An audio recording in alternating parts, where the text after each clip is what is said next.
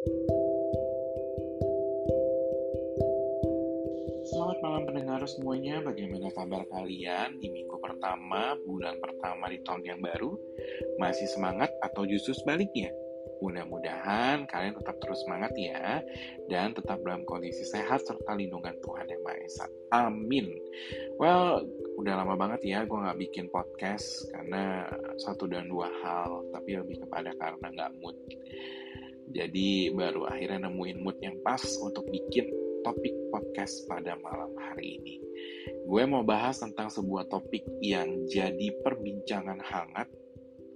Kayaknya mulai pandemi topik ini menjadi sesuatu yang menarik perhatian orang. Ya, topik ini dulunya tuh tidak jadi topik yang seru, tetapi semenjak pandemi topik ini mulai menjadi bintang. Ya, yaitu topik tentang kesehatan mental, topik yang gak jauh-jauh dari dari bidang profesional dan pendidikan gue. Tetapi ada satu hal yang gue mau bagikan malam hari ini bahwa ada sebuah tindakan yang cukup besar gue lakukan di tahun kemarin 2021 terhadap kesehatan mental gue. Sebelum mengakhiri tahun 2021, gue memutuskan untuk membersihkan diri gue dari segala emosi negatif, marah, kecewa, sedih, takut, dan lain-lain sebagainya. Membersihkan diri gue juga dari kecemasan, kekhawatiran, ketakutan, dan pokoknya semua emosi-emosi negatif yang ada dalam diri gue. Kenapa gue memutuskan hal seperti itu? Awalnya bermula ketika di bulan Desember, gue mulai merasakan kayaknya ada sesuatu yang aneh dengan. Aneh gimana sih? Gue jadi lebih sensitif, terus pemarah, terus bawaannya tuh kayaknya tuh situasi sedang nggak enak gitu. Bawahnya tuh pengen ketus jawab pengen marah dan lain sebagainya. Puncaknya adalah ketika tanggal 24 Desember waktu itu gue dan keluarga memutuskan kita untuk ziarah ke bokap ke makam bokap dan waktu itu ketika dalam perjalanan kita terlibat perbincangan lah. Tapi gue menyadari bahwa kok jawaban gue dari tadi tuh ketus. Jawaban gue dari tadi seperti tajam banget gitu nggak kayak gue biasanya.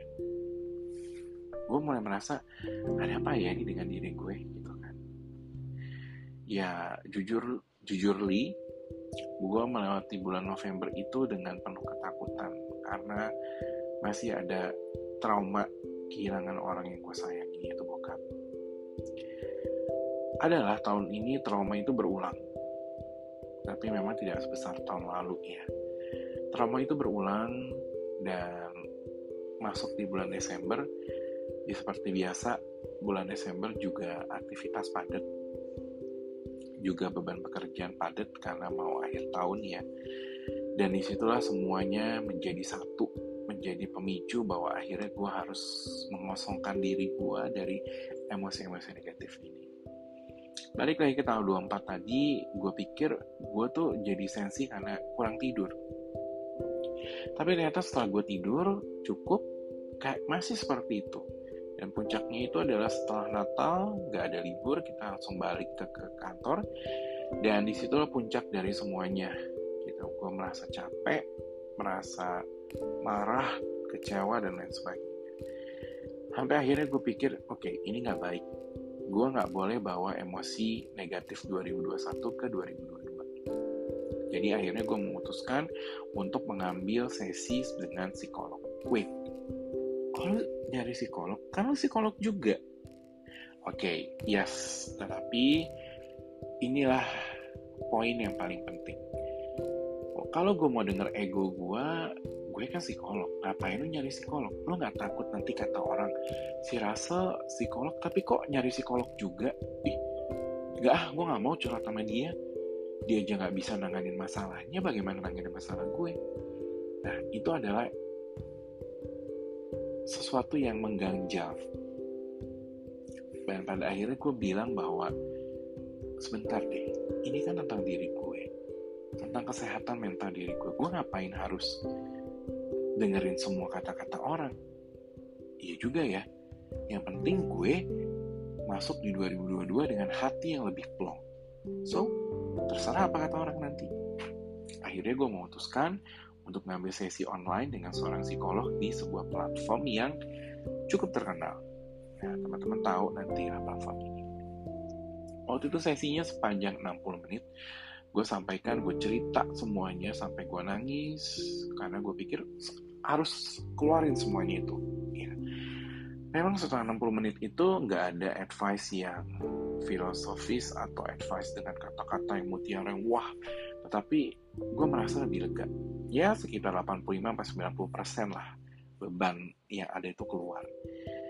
Dan waktu itu gue juga bilang ke kakak konselornya bahwa saya juga psikolog gitu kan. Dia ketawa sih karena saya karena saya juga butuh detox kak untuk di akhir tahun ini supaya saya nggak lagi bawa sampah di 2021 ke 2022 nggak mudah untuk melakukan itu tapi gue melakukannya karena gue peduli dengan kesehatan mental gue jadi gue berharap teman-teman yang mendengarkan saat ini juga mulai peduli yuk dengan kesehatan mental kita.